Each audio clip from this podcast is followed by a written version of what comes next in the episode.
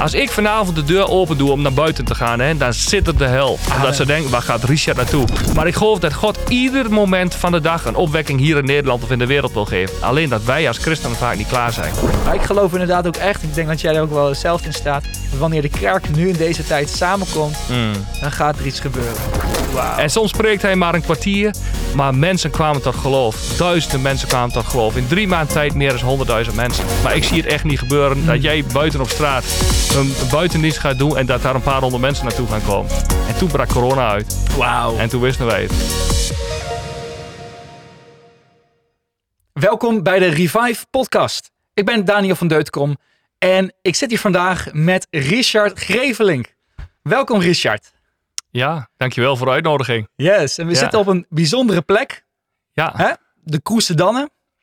Daar gaan we zo meer over hebben. We hebben hier Ja. een hele gave dienst gehad. Maar laten we beginnen bij het begin en dat is, wie ben jij? Waar kennen mensen jou van? ja wie ben ik? Ehm, ja, waar kennen mensen mij van? In het, eh, in een grijs verleden denk ik als, eh, eh, als, als autohandelaar. Er zijn mensen in de buurt die mij daarvan kennen. En dat doe ik nog steeds een klein beetje erbij. Eh, maar op een gegeven moment was ik tot geloof gekomen, compleet veranderd. En eh, riep de Heer mij om het woord te gaan brengen. En eh, ja, wie ben ik verder? Ik ben een, een vader, een getrouwde man, getrouwd met Anne. En wij tweeën zijn absoluut één. We zijn een team. En we hebben vier prachtige kinderen, allemaal gezond en een heerlijk gezin. Ja, Gaaf. En je woont in eh Frieseveen, hè? ja, En je bent ook voorganger van One Life. Dat is een kerk hier in deze regio. Ja. Niet echt met een vast gebouw, hè? Want hoe, hoe zit dat? Hoe zit dat verhaal van One Life? Nou, wij hebben eh, als One Life absoluut een vast gebouw. We hebben ook een vaste locatie. Eh, maar ja, de corona kwam. En eh, toen zijn we naar buiten gegaan. En veel buitendiensten gehouden. En veel mensen het levende woord van de Heer Jezus mogen verkondigen. En toen kwam de winter eraan. En door lockdowns van alles en nog wat. Ehm, veel gebeurde. En de Heer maakte mij bekend eh, dat we moesten vragen om in de Cruise Dannen te kunnen. En eh, daar hebben wij een, eh, een heel mooi akkoord mee kunnen maken, zeg maar. Waardoor het voor de Cruise Dannen goed is en voor ons goed is. En, en zo zijn wij hier in Dannen beland. Ja. Ja, gaaf. Want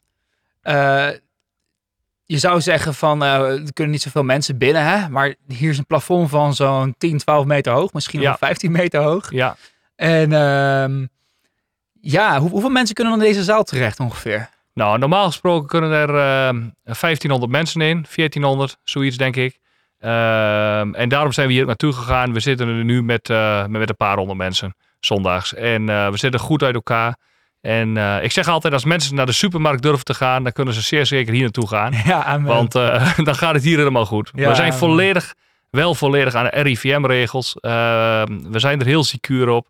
Met verschillende uitgangen en eh, ja, noem maar op, alles. Ja, goed onder controle. Gaaf. Ja. Maar jullie hebben doelbewust besloten om wel open te blijven, hè? Ja, En- zeker. Heb je daar ook erg Gods ervaring in ge- ervaren? Ja, ik... ehm, ik Gods, Gods leiding bedoel ik? Ja, zeker. zeker, zeker. Ehm, eh, kijk, ten eerste, eh, wij willen altijd de wil van de Heer zoeken. En ik geloof dat hij ons al lang heeft aangekondigd dat deze tijd zou gaan komen in de wereld. Eh, dus eigenlijk is het gek dat er niemand op voorbereid is. Dat iedereen heel gek doet. Wij wisten, dit zou gewoon gaan gebeuren. Mm. En ons motto is, al valt alles om, uh, uh, gaat alles in diggelen, al gaat alles kapot, dan juist dan zal de kerk moeten blijven bestaan. En ik bedoel, met kerk bedoel ik echt het lichaam van Jezus. Dus in welk gebouw je ook bent. Uh, maar het kan ook bij jou thuis zijn. Misschien is het wel een thuisgemeente. Ik zeg maar iets anders. Hè, maar onze deur moet open blijven, zeg maar. Zodat de wereld weet uh, ja, waar ze het kunnen zoeken. In, uh, in tijden van dit. Ja. Dus ja. Ja, man. En, en dat, jullie zijn ook zeker open gebleven. Hè? Heel de zomer lang. Mensen hebben misschien de beelden wel zien langskomen. Ja, eerst een grote grasvelden. Hier, jullie, Ja. heel jullie grote diensten. Ja. Opwekkingsdiensten. Ja. We hebben al eens een keer eerder hierover gebeld. En je, je noemde de term hagenpreken. Ja. Uh, wat, bedoel je daarmee precies mee? Hoe zie ja, een hagenpreek. Een haag. Bij ons is een haag is een heg, zeg maar.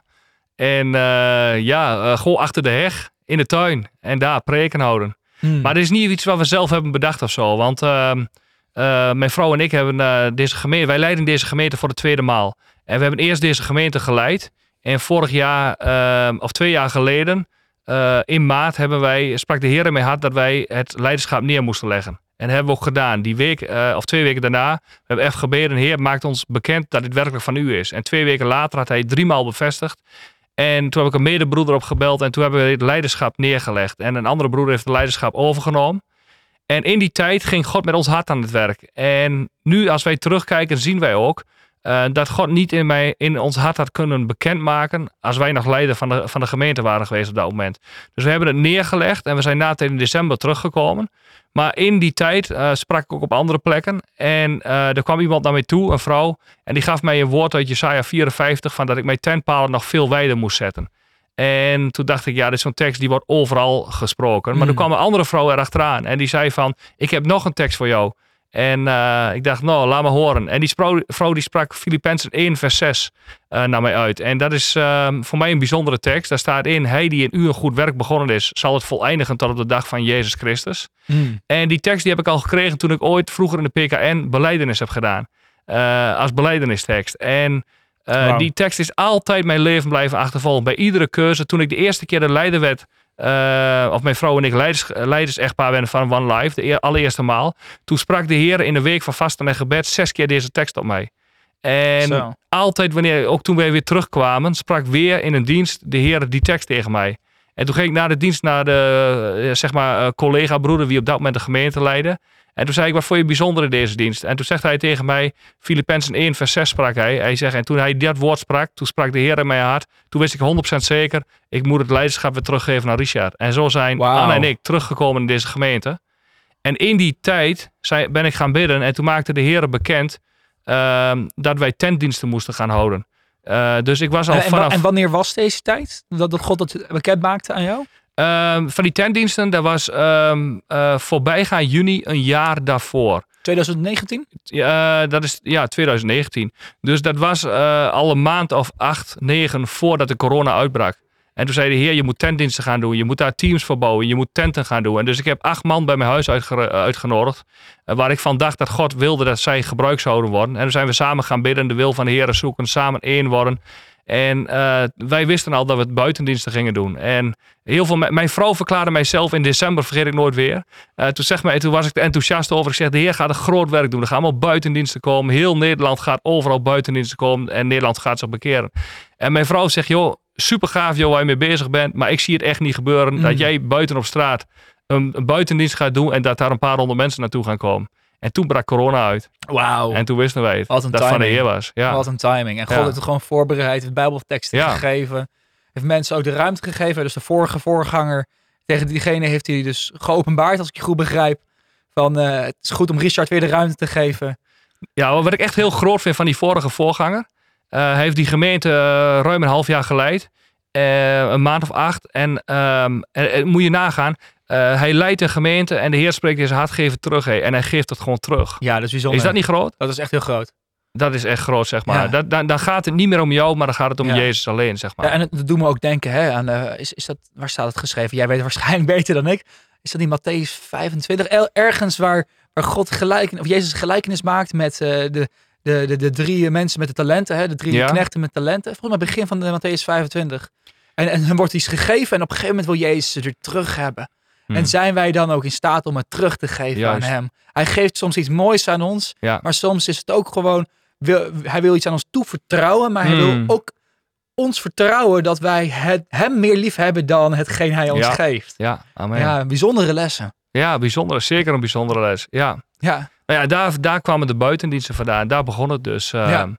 ja. En de Heer heeft al, al jaren in mijn hart, uh, jaren geleden in mijn hart gerecht dat mensen gered moeten gaan worden. Mm. Ja. Dat is echt waarom mijn hart brandt. Hoe zie jij dat? Als mensen gered moeten worden, wat betekent dat dan voor jou? Um, nou, ik, ik, ik geloof namelijk dat um, de Bijbel uh, van kaf tot kaf waar is. En in de Bijbel staat heel helder dat als wij niet een kind van uh, God worden, als wij niet overgaan naar het koninkrijk van Jezus, dat wij niet in Jezus worden geplaatst. Dat is onze wedergeboorte. En dan komen, wij worden in hem geplaatst.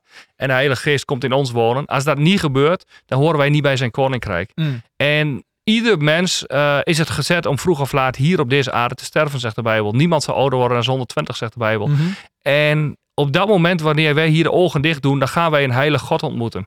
En dan zal, dan zal hij niet vragen hoe goed heb je geleefd of hoe perfect heb je die diensten gehouden of dit of dat. Maar dan zal hij vragen, wat heb je met mijn zoon de Heer Jezus gedaan? Mm. Heb jij het bloed van het offer van mijn zoon op de juiste waarde geschat? Door hem te ontvangen Ja. in jouw leven. En ehm, ik geloof heilig, zoals de Bijbel geweldig over de, over de hemel spreekt, zo spreekt hij ook over de hel. En ik geloof dat er een hel is. En ik geloof dat iedere seconde van de dag er honderden mensen zomaar de eeuwigheid in vloepen, zeg maar, gek Ja. gezegd. En dan staan ze in één klap voor de schepper van hemel en aarde. Ja. En ik denk ehm, dat wij als christenen dat zijn kwijtgeraakt. Dat wij niet genoeg beseffen wat het inhoudt als een mens verloren gaat. Als een mens verloren gaat. Kijk, dit, dit stukje hier op aarde, zeg maar. Dat is hooguit 1 of 2 centimeter op een lange lijn. En dan komt er een lijn wie nooit weer een einde aankomt. Mm. En dat is de eeuwigheid. En waar brengen wij die door? Bij de Heer Jezus of aan de andere kant waar we niet willen zijn? Ja, Francis Chan heeft er ook een mooi, mooi eh, filmpje over. Ken je dat filmpje? Weet ik niet. Ik zie hem wel eens, maar ik hij, weet niet. hij, hoeveel hij, heeft, hij heeft inderdaad dat gezegd. Komt hij met een touw aan, zit op het podium en dan zegt hij... En dan houdt hij 10 seconden, 10 seconden, 10, eh, 10 centimeter van het touw vast. En zegt hij, dit is je leven. Vanaf het begin van het touw tot, tot ergens 10 centimeter verderop. Ja, En dan vervolgens gaat hij zeg maar door, eh doorlussen. En dan Hmm. pakt hij meer touw, meer touw en meer touw. En dat ding is gewoon van 50 meter lang of zo. Ja. Of een super lang touw. En dan zegt hij, en dit is de eeuwigheid. ja, En waar besteed jij die tijd? En ik, ik vind het wel interessant. eh, heel veel christenen geloven eh, wel echt dat, dat men gered moet worden door geloven in Jezus. Mhm. En dat er ook echt daadwerkelijk een, een hel is, een laatste oordeel is. Eh, en dat het ook van belang is dat je echt in dit leven voor Jezus kiest. Hè? ja, De, de mensen eh, geroepen eens te sterven en dan komt het oordeel, hè, zoals eh Hebreeën ook zegt. Alleen op een of andere reden lijkt het wel alsof we dat haast niet uitleven. We zeggen te geloven, ja. Maar als je het echt gelooft, zou je dan nog zwijgen over Jezus met je buurman? Mhm. Her- herken je die frustratie of die, die, die vraag die ik dan heb? Ja, ik, ik, ik, ik herken wat jij bedoelt. Hé. Ehm, ehm, ik merk dat heel veel christenen eh, met allerlei dingen bezig zijn, maar niet het diepere leven Hmm. met Jezus zelf leven. En ehm, ten diepste heeft iedereen het verlangen om een dieper met le- leven met, leven met de Heer Jezus. Kijk, als ik een voorbeeld geef. Hè. Heel veel mensen zeggen van, Jezus houdt van mij. Ja, dat weet ik. Dat hoor ik iedere dag. Mm. En ehm, nou ja, allemaal zulke soort dingen. Snap je? Hij wil genezing geven. Hij wil dit, hij wil dat. Dat wil hij ook allemaal. Ja? En in de geest ben ik al genezen van alles. Hij heeft mij alles al gegeven. Ja? Maar wat ik ook zie, het diepere leven. Als ik een voorbeeld geef. Een poos geleden was ik met mijn zoon. eh kerel van 12 jaar. Eh, toen was het nog mooi weer. Zijn we eh, een stadje in de buurt gegaan. Hebben lekker eh, op het terras gezeten met elkaar op een zaterdagavond. En we reden weer naar huis en we hadden quality time met elkaar. En ik stelde hem vragen en hij, vraagde mij, hij stelde mij vragen. En wij hadden een diepe relatie met elkaar. Hmm. En hij vroeg mij dingen en toen dacht ik, oh kerel, ik, ben, ik heb te weinig tijd aan jou besteed. Ik heb die tijd verknoeid. Ik heb te weinig tijd aan jou besteed. Ik ben alleen maar met dat of dat bezig. En, en toen leerde ik mijn zoon nog dieper kennen en beter kennen, zeg maar. En als ik, toen ging ik ook terugdenken en het raakte mijn hart ook. Ik heb vroeger vaak gehad dat dat mannetje op zijn bed lag te slapen. Dan ging ik naar, naar zijn slaapkamer en dan ging ik er op de knieën voor zitten. En dan bekeek ik hem en dan dacht ik, dit is mijn mannetje. Dit is Mm. mijn kereltje. Daar moet nooit iemand aan... Die is van mij, snap je? Ja. Ja? En ik denk dat... Ik denk dat... ehm, en ik heb het daar ook wel eens verteld, zeg maar. eh, En, en, en wij houden van elkaar. En daar spreken we ook uit naar elkaar. En ik denk maar dat heel veel christenen niet weten... dat misschien iedere nacht wel de Heer Jezus naast dat bed staat. Of misschien op de knieën liggen en denkt, die is van mij. Die is van mij. En eigenlijk wil ik zo graag die diepe, intense relatie met jou, maar die is er niet.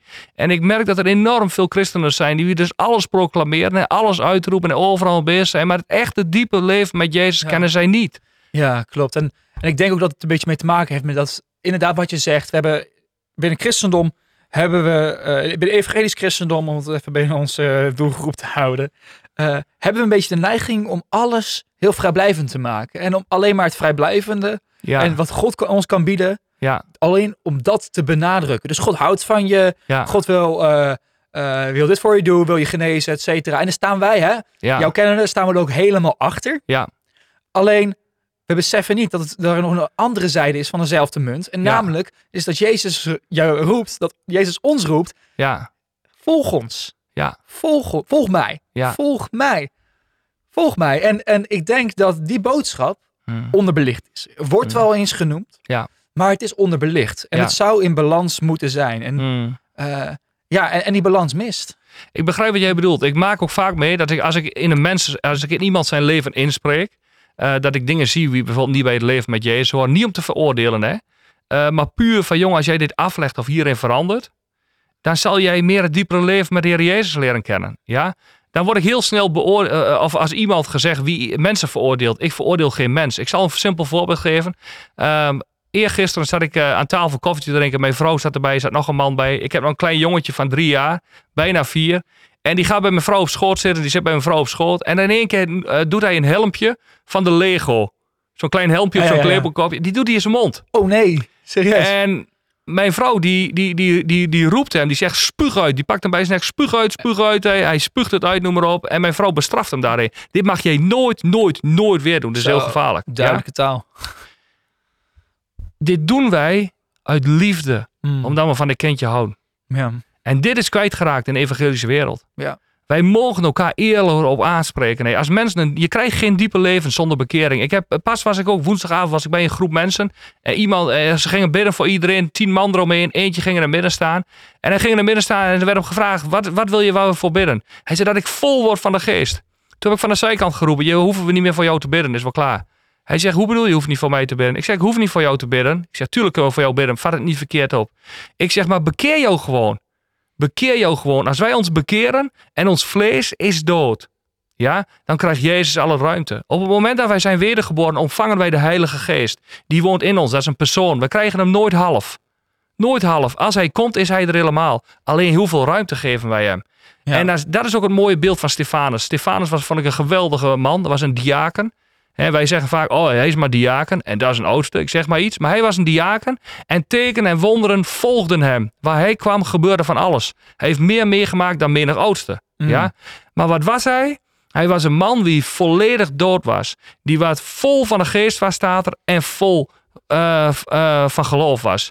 En, wij- en wanneer kunnen wij vol zijn? Als er iets anders niet meer in zit. Ja. Als ik niet meer meetel. Ja. En daar moeten we naar terug. Hè. En dit is de boodschap die wij als evangelische christenen, ik weet hoe we het moeten doen.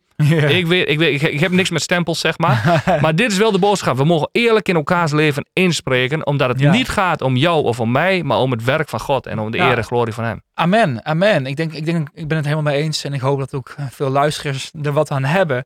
Ik vind eh, een gedachte die me te binnen schoot terwijl je dat zo alles zegt is ehm, dat ik eigenlijk al best wel lang gefrustreerd ben over bepaalde trends in de samenleving. Hmm. Eh, trends waarbij bijvoorbeeld, eh, omdat sommige ouders misbruik maken van de autoriteit die ze hebben om een kind te slaan, dat je je kind bijvoorbeeld niet meer een tik mag geven, een corrigerende tik. Je mag je kind helemaal niet meer aanraken in die zin, corrigerend. Hmm. Er zijn gewoon nieuwe wetten, hè, die zijn de laatste jaren binnengekomen. En, en, en dat is een trend die we zien in de samenleving, dat er geen enkele manier is om iemand meer te corrigeren zonder...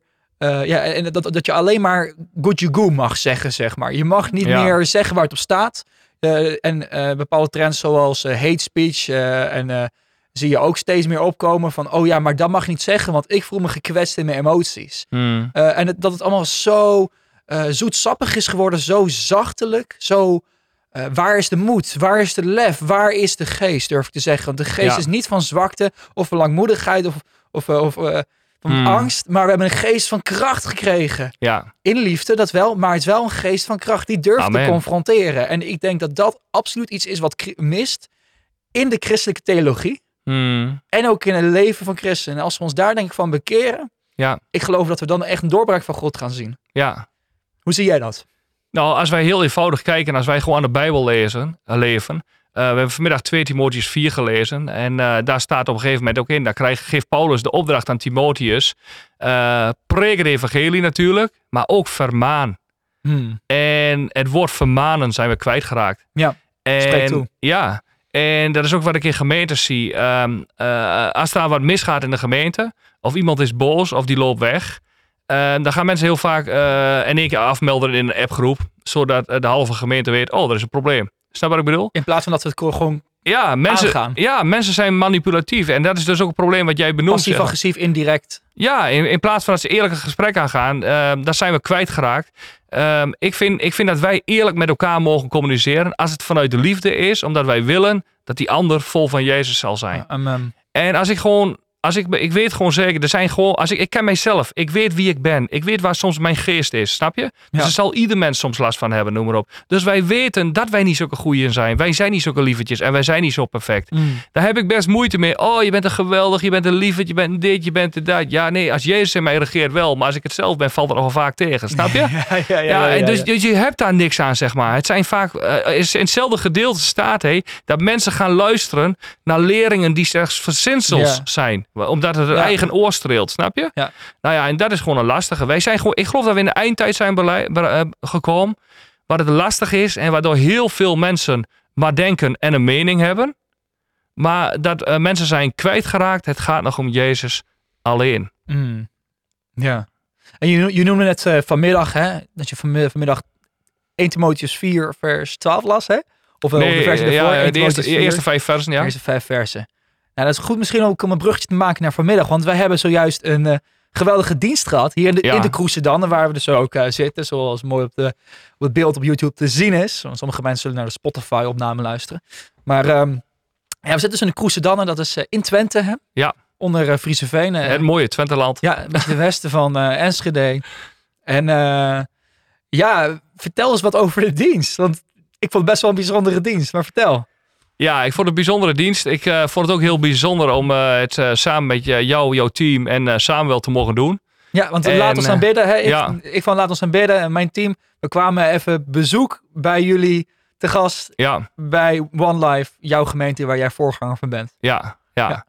En, ehm, eh, maar daarom hebben we het samen gedaan. We hebben samen de wil van de Heer gezocht. En wat ik geweldig vond, ehm, dat, dat, eh, dat het ging om een doorbraak voor Nederland. Mm. En ik geloof echt, mijn, ik geloof echt dat God het gaat geven. En mijn verlangen is ook hey, dat ehm, eh, veel mensen, maar ook voorgangers en alles en iedereen weer de moed bij elkaar raapt om weer te gaan staan in de bediening waar ze voor geroepen zijn. Mm. Wij hoeven niet altijd leuk te zijn. Ik merk, hey, heel veel mensen vinden mij helemaal niet leuk, zeg maar.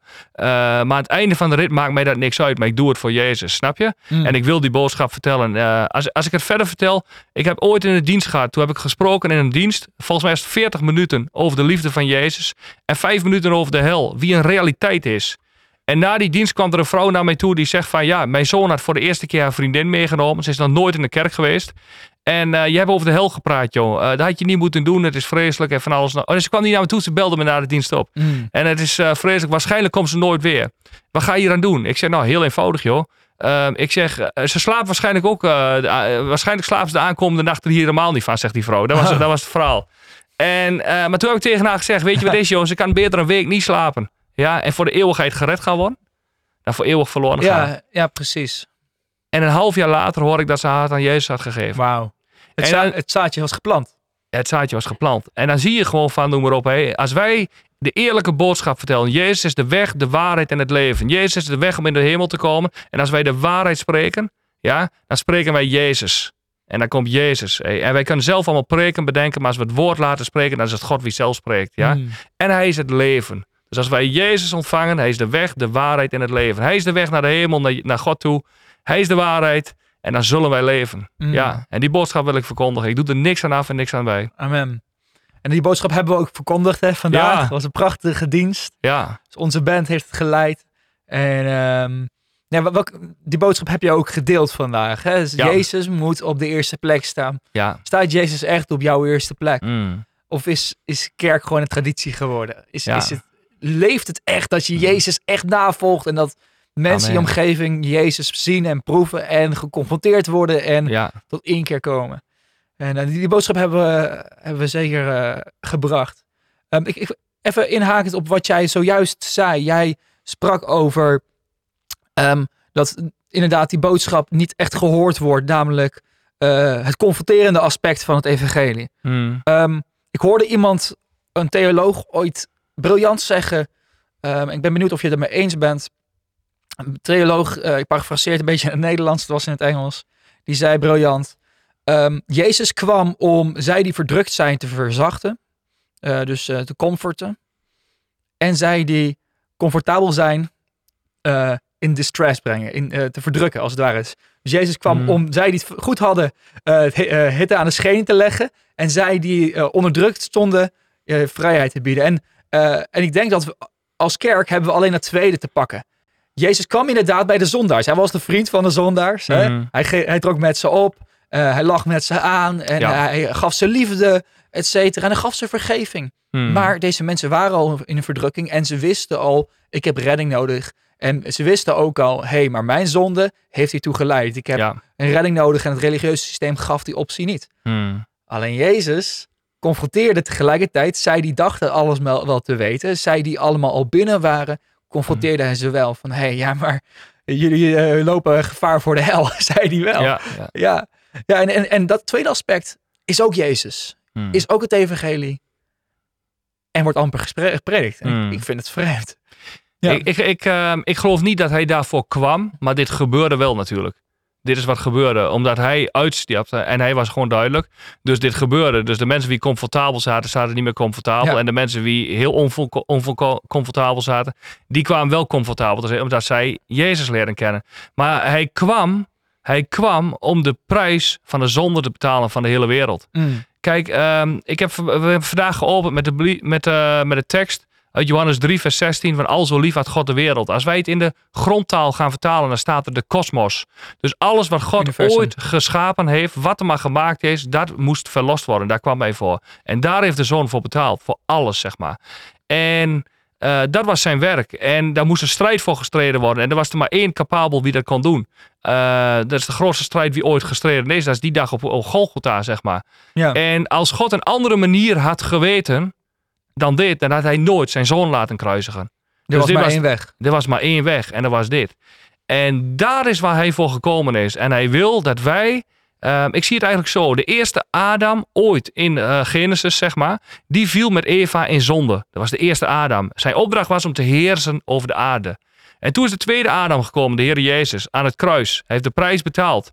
En hij is de tweede Adam. En hij zegt, wie opnieuw geboren wordt, wordt in mij geplaatst. En wie in mij is, die zal leven. En ik kom in hem. En hij stort zijn geest uit en hij komt in ons uitgestort. In, in ons.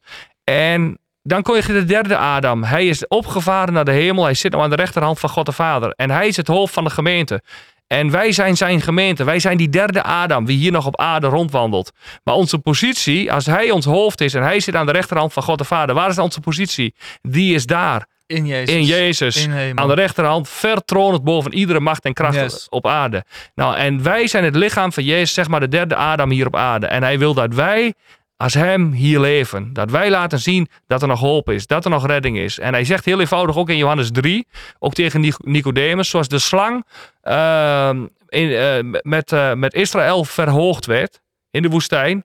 eh, zo word ik verhoogd. En dat was een heel duidelijk mooi beeld. Hij zegt van iedereen wie naar die slang kijkt, die zal leven. Als zat je achter iemand, dan hing je half in de tent, dan had je een gaatje in de tent gemaakt, je kon er doorheen kijken, je kon naar de slang kijken, dan leefde je. En omdat ze gebeten waren door de slang. En ik geloof dat ieder mens die op deze wereld geboren is, gebeten is door de slang. En dat God zelden zegt in hetzelfde gedeelte in Johannes 3, dat hij zegt, kijk naar het kruis, kijk naar mijn zoon. En wie naar mijn zoon kijkt, die zal, leven. En die Ja. zal genezen van de Ja. beet van de slang. Ja, Ja. daar is hij voor gekomen. Ja. En dat is ook een boodschap, hè, om terug te komen op vandaag. Is een boodschap ook die je hebt gebracht. En eh, op een gegeven moment had je het ook over eh, je visie voor Nederland. Samuel noemt het ook even, maar jij noemt het Mhm. ook even. Je haalde ook Wales aan. Kan je daar misschien wat over vertellen? Over, over Wales en groot geloof voor Nederland. Ja, ehm, eh, wat je gewoon ziet. ehm, ik denk dat alle christenen het bij mij eens zijn als ik begin bij dat God in zijn woord zegt dat hij gisteren, vandaag en morgen dezelfde is.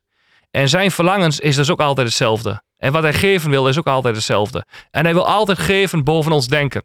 Nou, eh, dan zijn we al ergens. Dus heel veel mensen zeggen: hey, dit is een seizoen of een tijd of een zo of zo. Tuurlijk geloof ik dat er soms iets moet kla- klaar worden gemaakt, zeg maar. Maar ik geloof dat God ieder moment van de dag een opwekking hier in Nederland of in de wereld wil geven. Alleen dat wij als christenen vaak niet klaar zijn. Dat is wat ik geloof. En vandaag was de oproep: ben jij die ene? God zijn ogen die turen dag en nacht 24/7 over de aarde. En hij zoekt die ene wie rechtvaardig is om zich stel- sterk aan te bewijzen. En hij roept gewoon: ga staan, snap je? En dat is de vraag aan ons: zijn wij werkelijk bereid? Mag hij dit werk door ons heen doen? Zijn wij bereid dat ik niet meer meetel, maar dat het om hem gaat?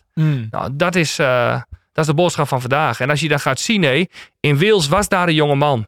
En die jonge man ging staan. Op zijn negende begon het al. Op zijn 24 En dit was in 1904, hè? 1904 De opwekking van Wales. was hij, ja, opwekking van Wales, was hij eh 24 of 25 jaar oud.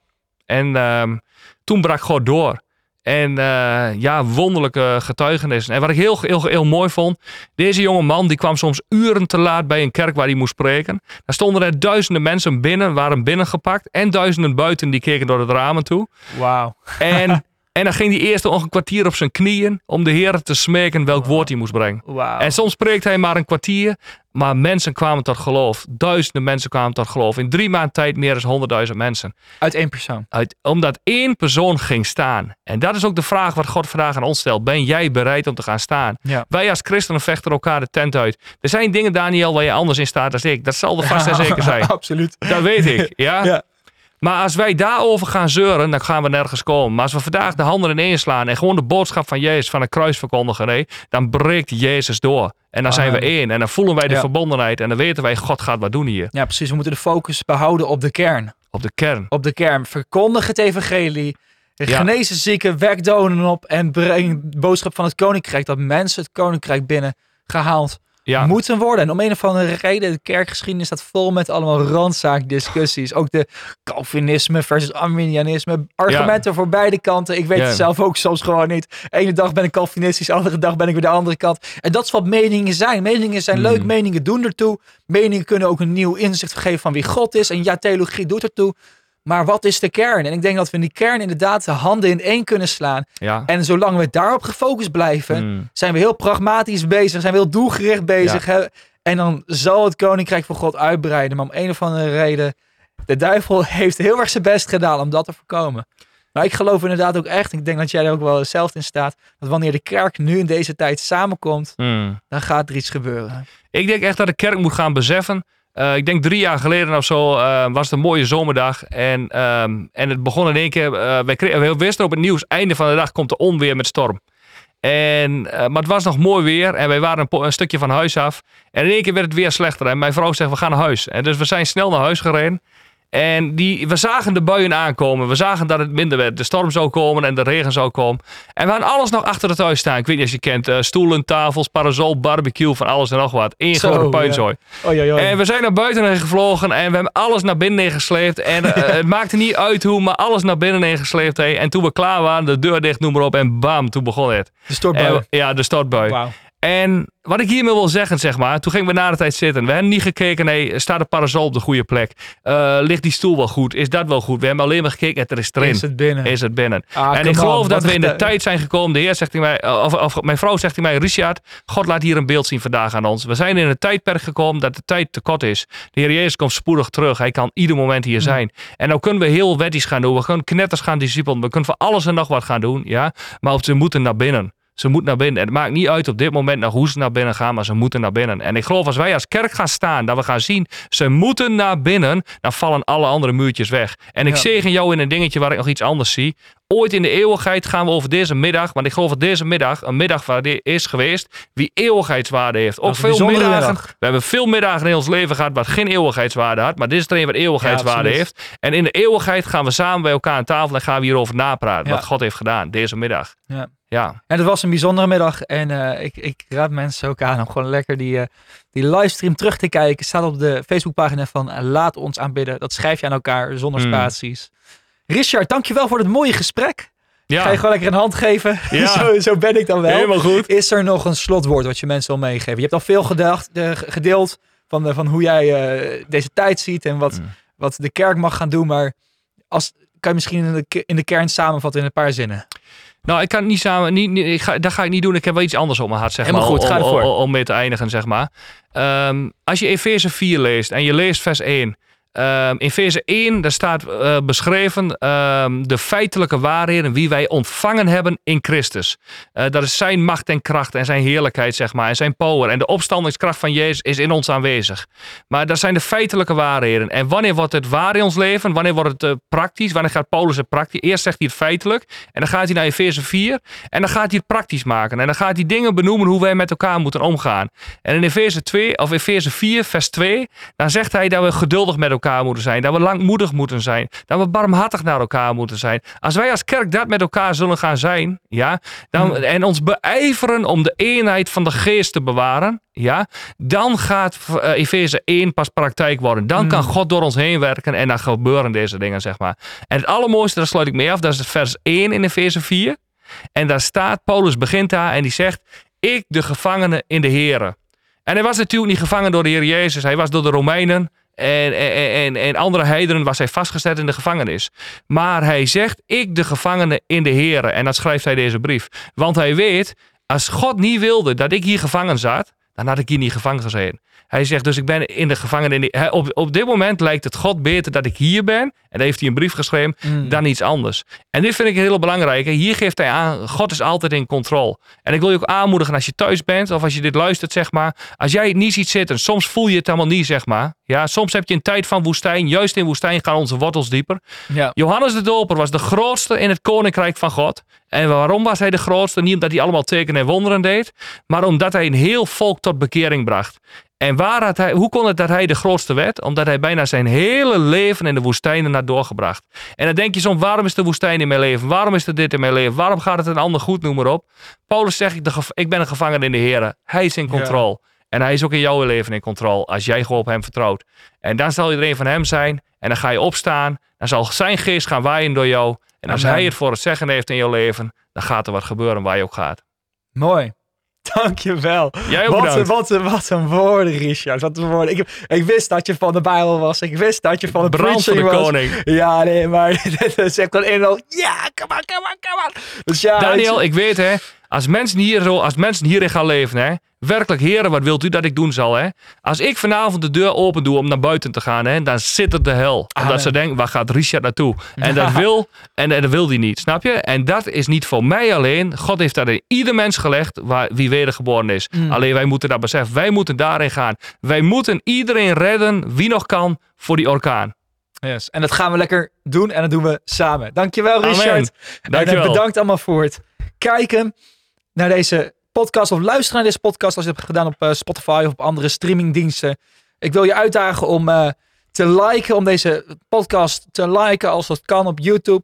En deel hem. Deel, eh, deel hem op Facebook, deel hem op Instagram, deel hem in je omgeving. En maak mensen bekend dat deze podcast er is. Want dit, we willen echt hier een platform van bouwen. Een platform van bouwen waar mensen gevuld mogen worden met een uh, geestvervulde boodschap. Waar ze geïnspireerd worden door onder andere mensen als Richard. Met een boodschap rechtstreeks uit de Bijbel. Dus eh, tot ziens. En uh, Richard, we houden contact. We houden contact.